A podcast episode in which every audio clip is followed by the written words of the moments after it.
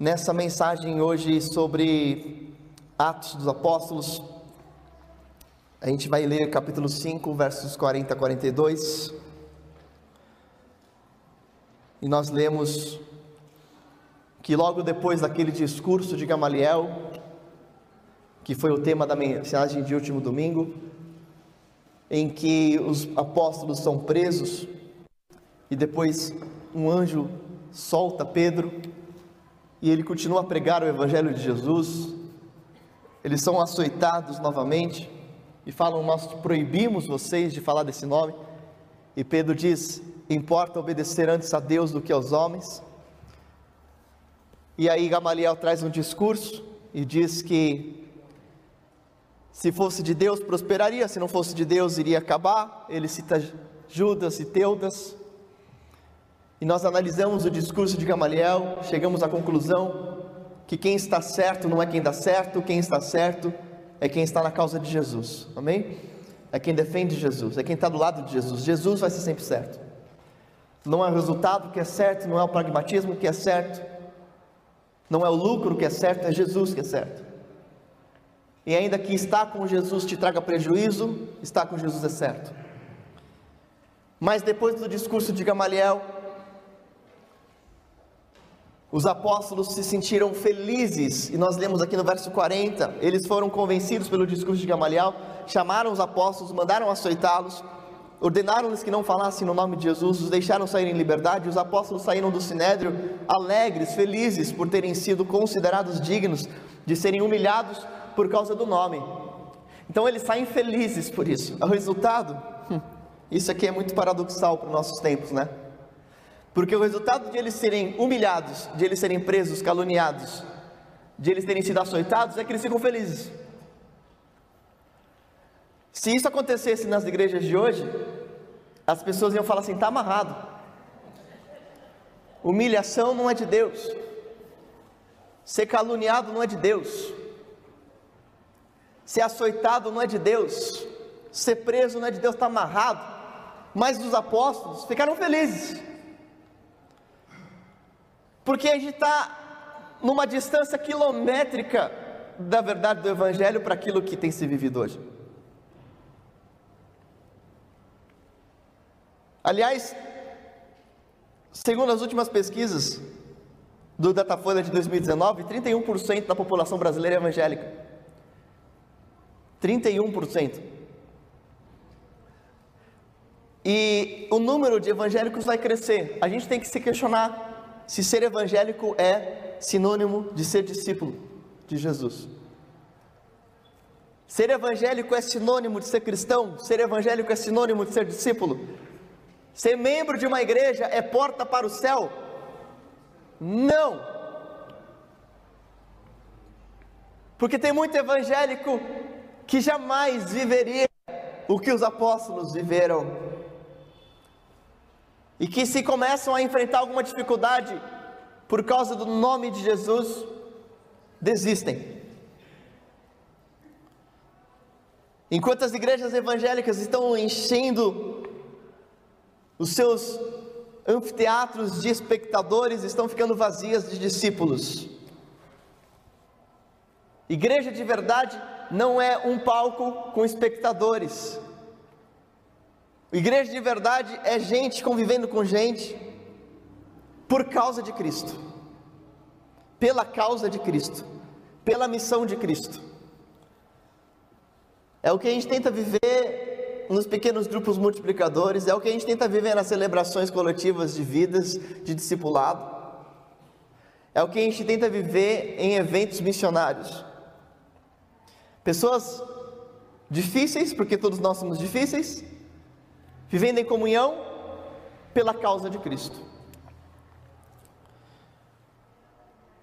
Jesus trouxe uma grande comissão para nós, em Mateus 28, 19 e 20, portanto, vão pelo mundo inteiro e façam discípulos de todas as nações, batizando-os em nome do Pai, do Filho e do Espírito Santo e ensinando-os a guardar tudo o que eu lhes tenho dito, e eis que estão convosco todos os dias até a consumação dos séculos. Mas a grande comissão tem se tornado a grande omissão, porque dentro de tudo que uma igreja evangélica hoje pode fazer, talvez a coisa menos realizada é a grande comissão. A grande comissão tem se tornado a grande omissão. Quando a gente confunde o propósito da igreja de fazer discípulos com eventos, com festas, com sincretismo religioso e tudo mais. Tudo isso é bom se nós mantermos o foco, que é fazer discípulos. Se todos os nossos programas, atividades, palavras, forças, tempo investido tiver como resultado fazer discípulos, glória a Deus. Desde que não seja pecaminoso nem sincrético, desde que não desconstrua o evangelho, glória a Deus. Por que eu estou abordando tanto o sincretismo? Está em, em moda agora as igrejas evangélicas fazerem as festas juninas, né? Festa junina, igreja evangélica, está um pouco confuso o negócio aí. Está um pouco bagunçado. É uma mistura de uma prática da idolatria a um santo, que nós não temos santos como mediadores entre Deus e os homens. Nós cremos em Jesus Cristo como único mediador. Nós temos livre acesso a Deus e ao Pai. E aí, qual que é o problema do sincretismo? Ah, pastor, mas é uma expressão cultural. O problema do sincretismo é quando você bagunça a mente de quem não crê e legitima a falta de fé de quem afirma crer. Porque você desvia o foco. Você tira o objetivo central da igreja, que é fazer discípulos e glorificar a Deus, e começa a abraçar outras práticas periféricas que desviam tempo, recursos e confundem a cabeça dos não crentes. Óbvio que no âmbito da contextualização, nós precisamos ser muito sérios e muito sábios para que a nossa mensagem alcance as pessoas da sociedade. Nós não somos contra a contextualização, que é comunicarmos de uma forma compreensível para o contexto. Se fôssemos contra a contextualização, a gente não estaria usando o microfone, não estaria usando a internet, não estaríamos fazendo vídeos, não estaríamos comunicando pelo YouTube, não estaríamos no, nas redes sociais. Nós queremos alcançar o povo da forma que o povo entende, e hoje esse é um meio digital. A maior evangelização hoje é digital. Isso é contextualização, mas contextualização não é sincretismo.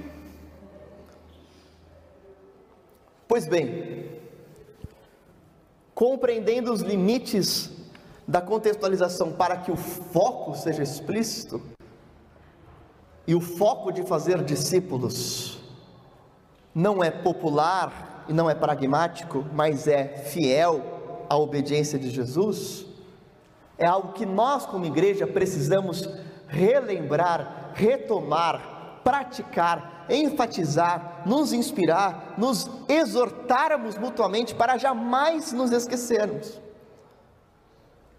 E diz aqui, na continuidade do texto bíblico de Atos 5, que aquela igreja de Atos dos Apóstolos, que nós já vimos que não deve ser idealizada como uma igreja modelo em todos os aspectos, porque também era uma igreja cheia de problemas, porque onde tiver gente vai ter problema e vai ter pecado, certo?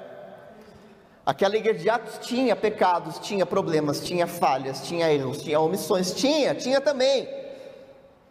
Mas era uma igreja que, porque tinha acabado de nascer, ainda não tinha se corrompido tanto com as institucionalizações e com a falta de vida da organização, com a falta de foco.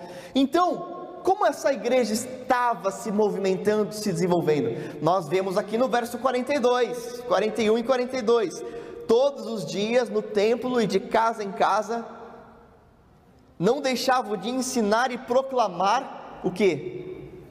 Que Jesus é o Cristo.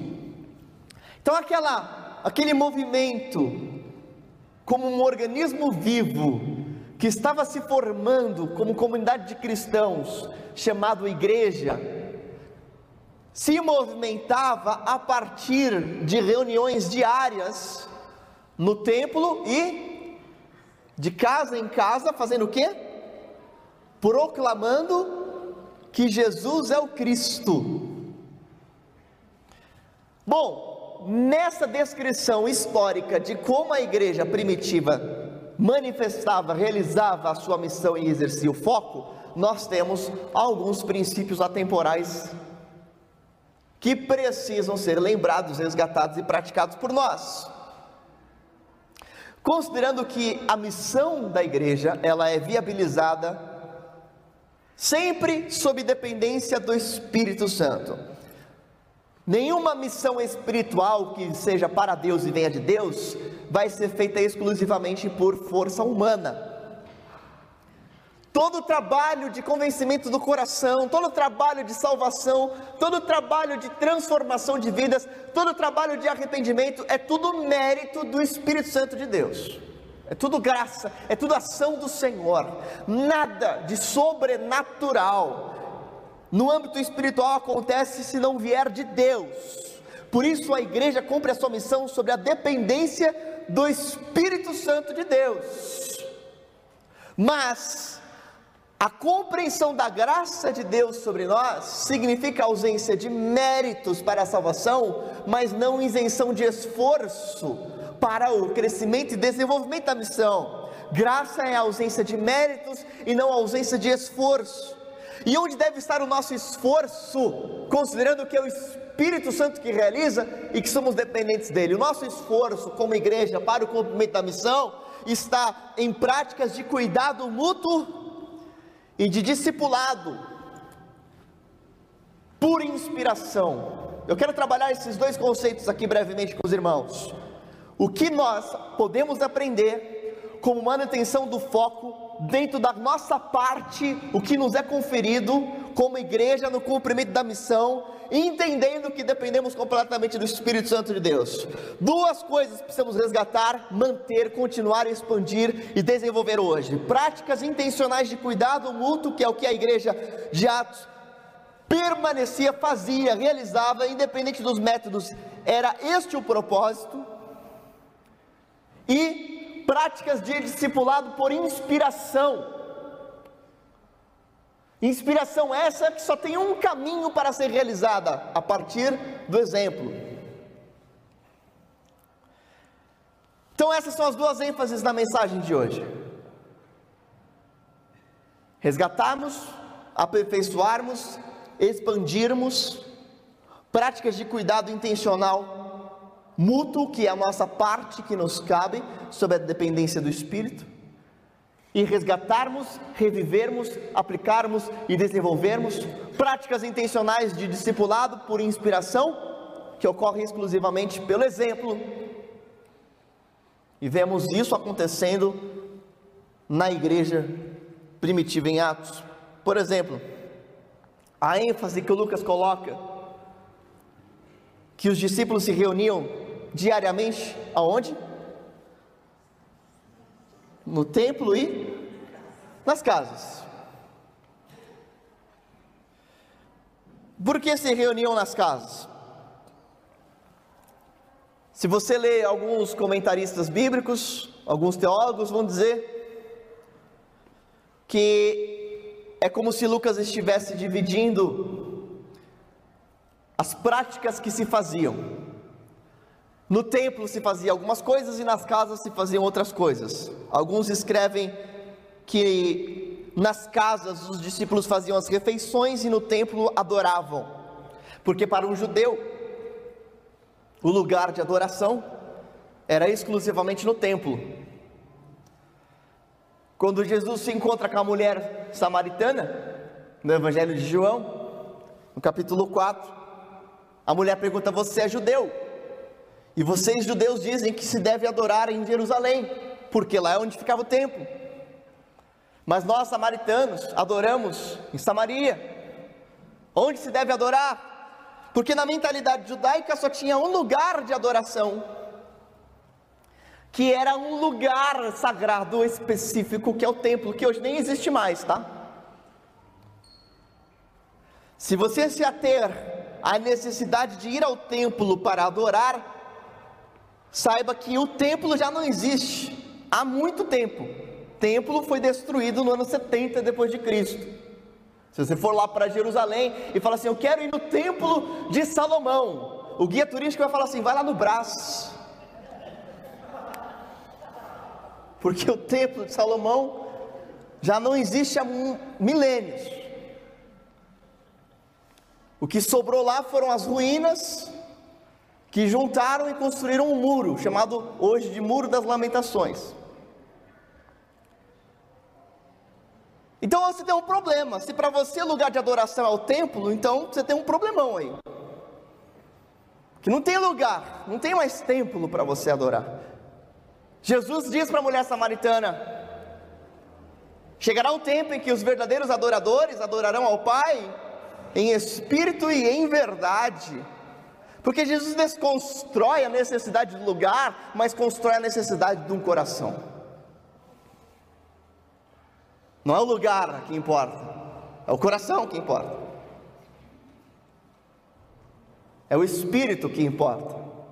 É a condução do espírito que. E aí, Paulo, então, vai estabelecendo a doutrina neotestamentária que vós sois o templo do Espírito Santo. Porque igreja, como templo do Espírito Santo, somos nós, comunidade de discípulos, não é o lugar. Então, não faz sentido entender que Lucas está trabalhando a ideia de que os discípulos inicialmente adoravam no templo, mas só faziam as refeições nas casas. Sabe por quê? Porque nós lemos que todos os dias no templo, de casa em casa, não deixavam de ensinar e proclamar que Jesus é o Cristo. Em Atos 2,42, nós lemos que todos os dias continuavam a reunir-se no pátio do templo e partiam pão em suas casas, juntos participavam de refeições com alegria.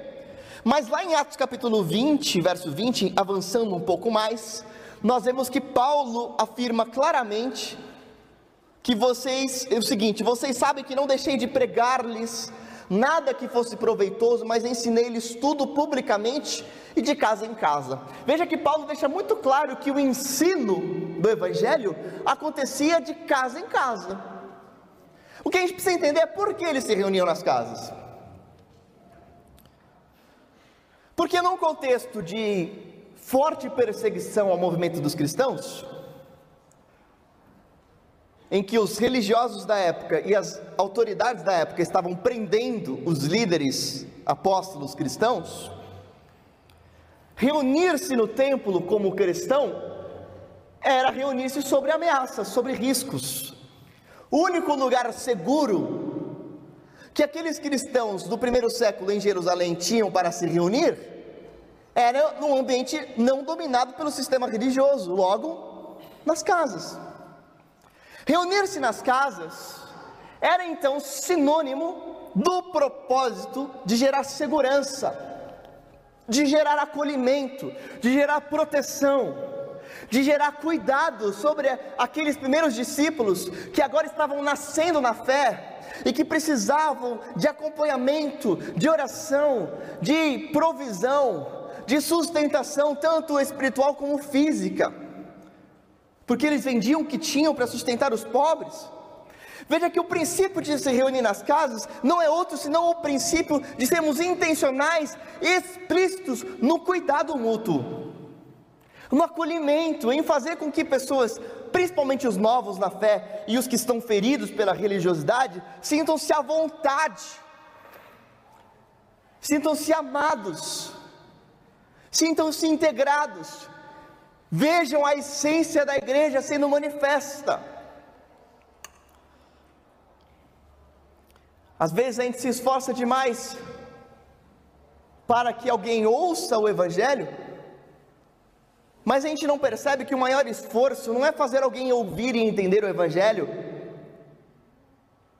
é conduzir esse alguém a permanecer no Evangelho. Muita gente ouve o Evangelho, o Evangelho está sendo pregado aí em vários lugares, óbvio, de formas duvidosas, muitas vezes sim, mas está sendo pregado de formas muito duvidosas, pela TV, pelo rádio, muitas vezes pela internet. O Evangelho está acessível a todas as pessoas. Você compartilha lá um versículo bíblico, uma pregação, um pastor lá da internet, Alex Uemura, procura lá no YouTube, no Instagram, compartilha com os seus amigos. Você fala aqui, ó, estou compartilhando o Evangelho. Você está mesmo. Não é difícil compartilhar o Evangelho. O difícil é que essa pessoa que compreendeu o Evangelho permaneça, cresça, se desenvolva na fé. Esse é o desafio do discipulado. Discipulado não é pregar o plano de salvação, discipulado é conduzir aquela pessoa que agora crê a se desenvolver, a permanecer, a crescer na graça. Isso sim exige muito esforço. Esforço esse que na parte que nos cabe começa a ser manifesto quando eu faço de tudo possível para acolher para integrar, para receber, para amar, para cuidar pessoas que querem crescer na fé. Essa é a sua parte como discípulo. Essa precisa ser a sua parte como discípulo. Você não tem poder para convencer ninguém, mas sobre você está a responsabilidade de que no poder do Espírito Santo você cuide desses alguém que creem. Você receba essas pessoas. Se nós simplesmente cuidarmos com todo amor possível, com toda atenção, com todo foco, acolhermos, integrarmos aqueles que o Espírito Santo está convencendo, a obra já vai ser feita de forma extraordinária. A gente só não precisa perder quem Deus já está falando. Uma igreja que não se esforça explicitamente nesse cuidado intencional vai desperdiçar todas as oportunidades do sobrenatural que Deus está fazendo. Às vezes a gente age como agiu essa pessoa da reportagem aqui que eu separei para vocês do Jornal Nacional de alguns anos atrás, pedi para a mídia passar para nós. O que acontece quando a gente não tem uma atitude explícita e intencional de cuidado daqueles que o Senhor está trabalhando nos corações.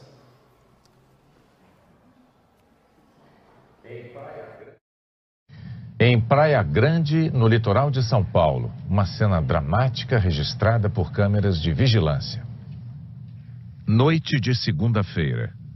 Uma mulher caminha pela rua vazia, deposita um embrulho na caçamba de lixo e vai embora.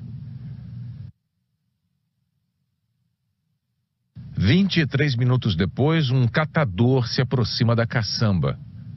Começa a revirar o lixo e leva um susto. Parece desorientado. E corre em direção a uma escola. Volta acompanhado de um professor que mexe no lixo e retira um bebê. Ele sai caminhando para a escola com a criança nos braços. Essa professora ajudou a reanimar a menina. Eu fiz a respiração boca a boca e ela, ela mexeu os lábios. Então deu para perceber, mas a criança não chorou. Deus coloca na vida da gente várias experiências. E essa foi uma experiência experiência válida. Perdão. A recém-nascida tem entre 7 e 10 dias de vida e está internada numa UTI pediátrica. Vários casais já manifestaram o desejo de adotá-la. Não há notícia da mãe. Não se sabe nem se era a mulher que pôs a criança no lixo. Uma notícia que para nós é chocante e também desconstrói a visão romântica de maternidade essa ideia de que amor só de mãe, ou que o amor de mãe é muito especial, é falsa. Amor de mãe também é um amor humano. O único amor especial e perfeito é o amor de Deus. Amor só de Deus. Mas além dessa reportagem de algo real, desconstruir a visão romântica de amor humano, ela também ilustra uma realidade espiritual. E a senhora entrevistada pela reportagem que fez a reanimação do bebê, disse assim: Deus coloca experiências nas nossas vidas. E essa foi uma delas. E de uma forma semelhante, Deus coloca pessoas na sua vida que estão sedentas por Jesus, que estão sedentas pelo Evangelho, que precisam de alguém que lhes dê nutrientes na palavra, de alguém que não as permita morrer. E veja, esse papel está no simples fato de você cuidar, se importar, ensinar a palavra. Coisa que todos nós podemos fazer. Mas nós, por algum motivo carnal, pecaminoso e do nosso sistema, acreditamos que a gente só vai servir a Deus se cantar aqui na frente, ou se participar de algum ministério, ou se fizer algum programa, ou se fizer alguma atividade, são todas importantes. Mas nós estamos negligenciando as inúmeras oportunidades de vidas de bebês espirituais. E às vezes comentam com você sobre algo espiritual e você está lá pasmando, você está lá tão distante de uma realidade missional que você não aproveita aquela oportunidade. A pessoa está lá sedenta por Deus, sedenta por Jesus. Às vezes ela compartilha com você uma necessidade pessoal e você fala assim: Poxa, que triste. Ao invés de você falar: Olha, eu quero orar por você. Eu gostaria que você viesse aqui comigo. Eu quero te ajudar. Vamos tomar um café juntos. Poxa, tem um grupo que vai orar todo mundo por você lá na minha casa ou lá na casa de um amigo. Eu tenho alguém que. Tenho pessoas que se importam com pessoas, porque a gente quer caminhar junto com você e a gente sabe que Jesus te ama profundamente. Você não precisa de muito para amar, você precisa de disposição. E pessoas que sofrem é o que menos falta ao nosso redor. Pessoas que precisam de Deus é o que mais tem, é só você abrir os olhos. Mas a gente está vendo um monte de bebê abandonado na caçamba e passa reto. Um monte de pessoas que espiritualmente estão morrendo e passamos reto. Porque nós não somos intencionais no cuidado. Porque nós não somos missionais porque nós não vivemos sob a perspectiva da missão de Deus em tudo que fazemos, todos os dias, em todos os lugares. Mas então, nos cabe aqui entendermos como que você vai ter todas as condições para cumprir a missão aperfeiçoando discípulos. Qual é o modelo que os apóstolos usavam? É claro que é importante um conjunto de conhecimento doutrinário. Na história da igreja, nos primeiros séculos, os pais apostólicos desenvolveram um documento chamado Didaquê, que era um conjunto de ensinos doutrinários essenciais para a fé. É o que seria semelhante ao que nós fazemos na nossa escola bíblica, na classe Sementes. Esse conjunto de conhecimento doutrinário ou de conhecimento profundo teológico, não é o que é exigido de você, porque isso é o que é exigido dos pastores. Pastores e mestres têm a incumbência de ensino. Pastores e mestres precisam ter todo o conhecimento teológico possível para ensinar e nutrir bem a palavra e aos membros. É para isso que nós temos um púlpito saudável, uma escola bíblica com várias classes para que você tenha subsídios e recursos para que alguém cresça no conhecimento doutrinário da palavra. Você não precisa conhecer teologia para fazer um discípulo. O que, que você precisa? Qual que é a atitude imprescindível de um cristão para cumprir a missão? Se não é um profundo conhecimento. Eu trago esse princípio do que aconteceu em Atos 5,41 lemos que os apóstolos ficaram felizes por terem sofrido por causa do nome de Jesus. E por que, que eles ficaram felizes por terem sofrido por causa do nome de Jesus? porque eles se lembraram do Mestre e se lembraram do que Jesus tinha dito: Bem-aventurados vocês serão quando por minha causa os insultarem, perseguirem, levantarem calúnia. Alegrem-se, regozijem-se, porque é grande a recompensa de vocês, porque da mesma forma perseguiram os profetas que viveram antes de vocês. O apóstolo Pedro vai desenvolver essa teologia da exemplificação e da imitação de Cristo, 1 Pedro capítulo 1, verso 21. Vocês foram chamados para isso, porque Cristo sofreu no lugar de vocês, deixando-lhes exemplo para que sigam os seus passos. Cristo sofreu para que lhes fosse exemplo. E aqui no contexto, Pedro está falando sobre sofrimentos injustos. Então, essa ideia de que Jesus sofreu para que você não sofra mais, precisa ser corrigida. Jesus sofreu para que você sofra com Ele. Jesus sofreu para que você tenha Ele como exemplo e se alegre quando você sofrer por Ele. Veja que o caminho imprescindível para o cumprimento da missão é o exemplo e a imitação. Não é você se debruçar no livro de teologia e saber todos os arcabouços da teologia, mas é você ser alguém que está imitando Jesus e que se faz imitável. Alguém que pode dizer para outros: Olha, você quer aprender como seguir Jesus?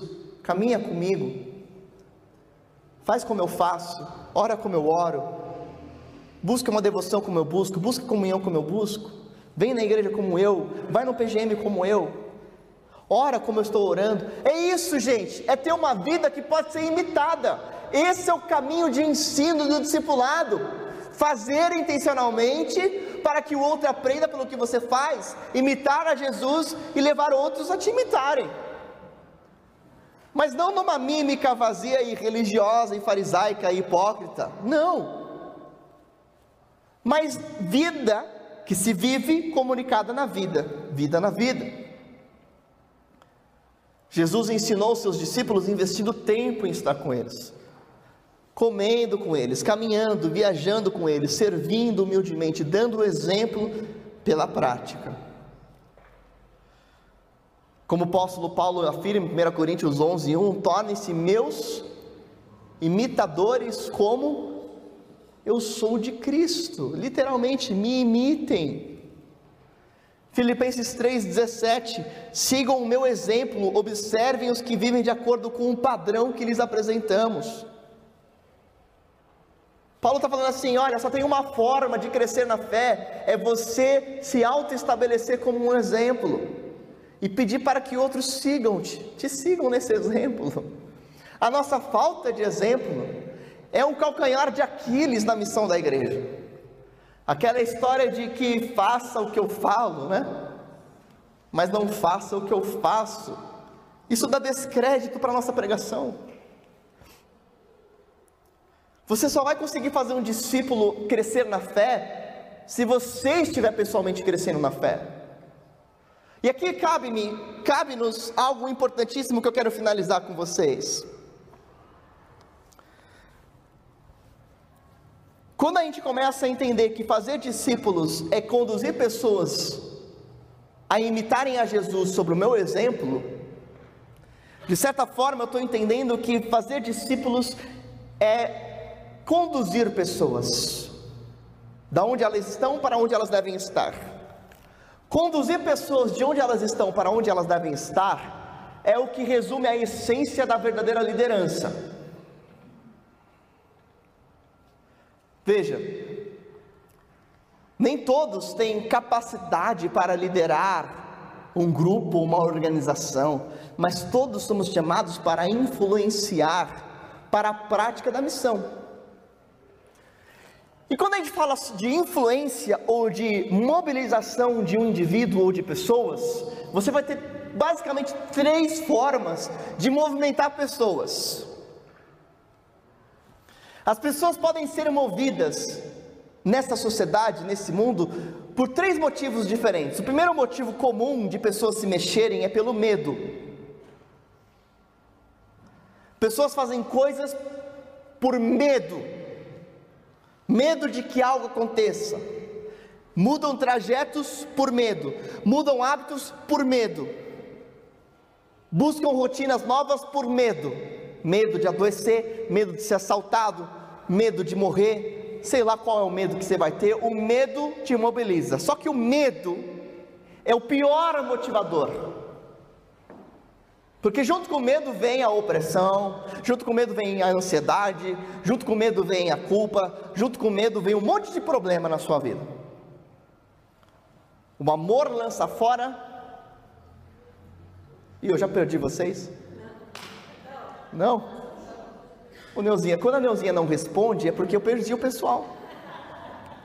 Já perdi. Estou terminando. O amor lança fora todo medo. A gente não consegue ficar mais que 20 minutos concentrado, tem que, tem, ó, tem que exercitar. O amor lança fora todo medo. O medo é o pior fator motivador. Se não for o medo, a outra coisa que move as pessoas no âmbito pessoal, que é a convicção. Tem gente que faz o que faz porque ela está convicta daquilo. Não é por causa do medo, não é por causa da pressão de ninguém. Ela está convicta que aquilo é a forma de fazer, ela vai fazer, independente da pressão externa do ambiente. Imagina numa organização, numa empresa que todo mundo faz mal feito. O supervisor não cobra ninguém, não impõe medo em ninguém, está todo mundo lá acostumado a fazer mal feito. Mas tem uma pessoa que faz bem feito. Se ninguém é cobrado, se ninguém tem medo, está todo mundo fazendo culturalmente mal feito, por que, que aquela única pessoa faz bem feito? Por valores pessoais, não é? Convicção. Essa é outra forma de mover. Agora, e quando alguém está acostumado a um padrão errado, e está sobre você a incumbência de conduzir esse alguém que está num padrão errado para algo novo. Qual é a ferramenta que você tem nas mãos? Você pode falar assim: se você for supervisor de uma empresa, a sua ferramenta vai ser a demissão. É o medo, não é? Mas eu já falei que o medo é a pior ferramenta, não é isso? Como discípulos de Jesus, qual é a ferramenta que nós temos? Como é que você vai mover pessoas de um estado pecaminoso a crescerem na santificação e na graça de Jesus? Se você não pode usar o medo e não deve usar o medo, pela sua convicção, você vai usar a inspiração, porque essa é a terceira motivação, o exemplo. A inspiração pelo exemplo é o que Jesus fez. Jesus alertou que quem não cresce estava condenado. Jesus alertou sobre a realidade da condenação eterna. Jesus alertou que haveria condenação em rigor e juízo sobre aquelas cidades que não creram. Jesus falou sobre tudo isso, mas Jesus movimentou os seus apóstolos como? Pelo exemplo, meus irmãos. O próprio Deus fez uso da inspiração por convicção a partir do exemplo. Lá em João capítulo 13, no seu ensino derradeiro antes da crucificação, ele lava os pés dos discípulos.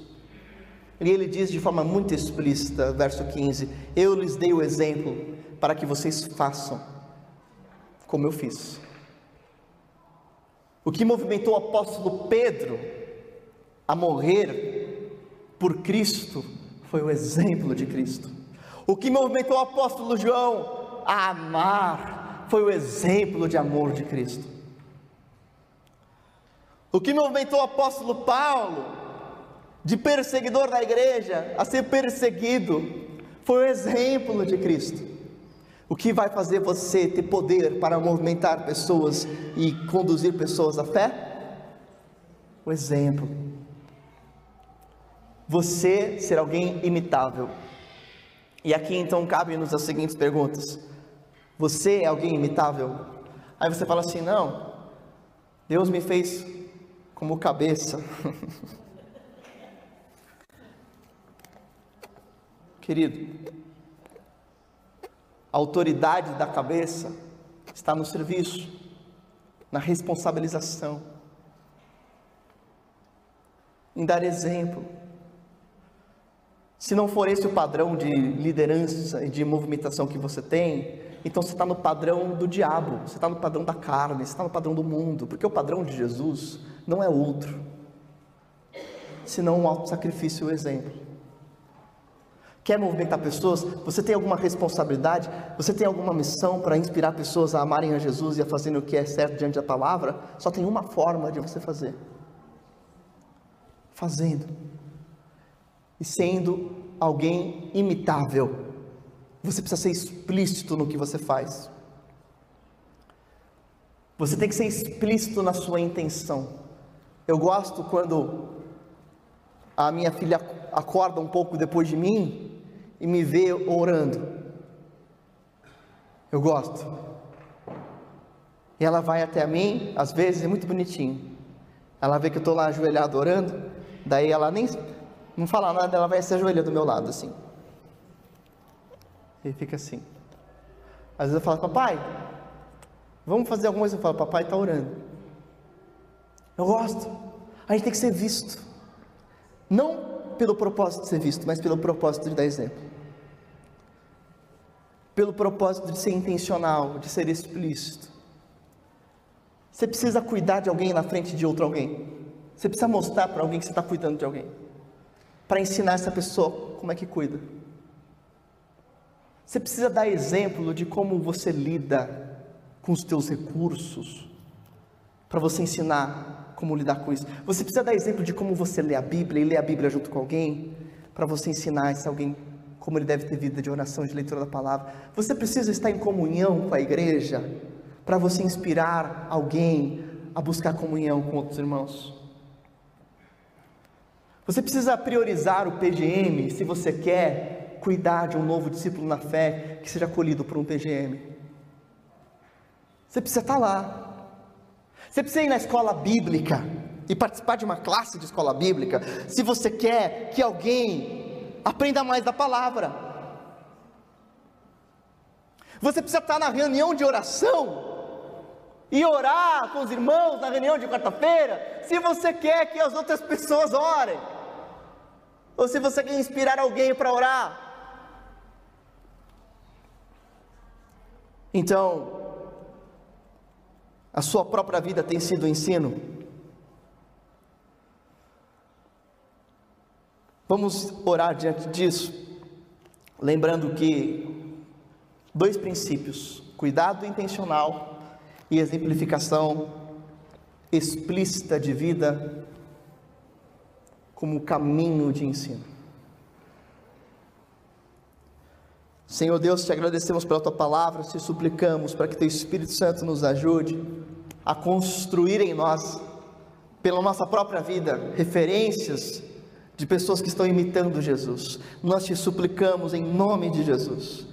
Livra-nos, ó Pai, da acomodação e livra-nos, ó Deus, da desconstrução, livra-nos do desvio do foco nós queremos focar-nos na missão que o Senhor nos deu. Temos uma igreja saudável e relevante que investe no crescimento pessoal, na santidade, no conhecimento da palavra, na comunhão, mas que, ó Deus, que faz tudo isso por convicção pessoal e com intencionalidade para inspirarmos outros. Eu oro em nome de Jesus para que o Senhor use, ó Deus, mais e mais os irmãos que aqui oram comigo, para intencionalmente inspirarem outros a caminharem mais próximos do Senhor, pelo próprio exemplo, Deus, que nós, que o Senhor levante em nós na medida das responsabilidades atribuídas a cada um de nós, dê em nós a exemplificação daquilo que queremos que os outros façam. Nós oramos em nome de Jesus para que o Senhor também nos dê intencionalidade para aproveitarmos todas as oportunidades. E nós clamamos para que o Senhor nos dê, ó Deus, forças, coragem, poder e dedicação para cuidado de pessoas. Ajuda-nos a acolhermos e dedicarmos todos os esforços para acolhermos os discípulos que o Senhor está salvando. Nós oramos, ó Pai, para que o Senhor nos dê ênfase nessas ações e nos dê poder para isso e perdoa-nos, ó Pai, pelas vezes que nós nos omitimos na tua grande comissão. Perdoa-nos quando outras coisas ocupam espaço em nosso viver. Oramos, ó Pai, te pedindo o teu perdão, corrija-nos e orienta-nos em nome de Jesus Cristo para a tua glória. Amém, Jesus.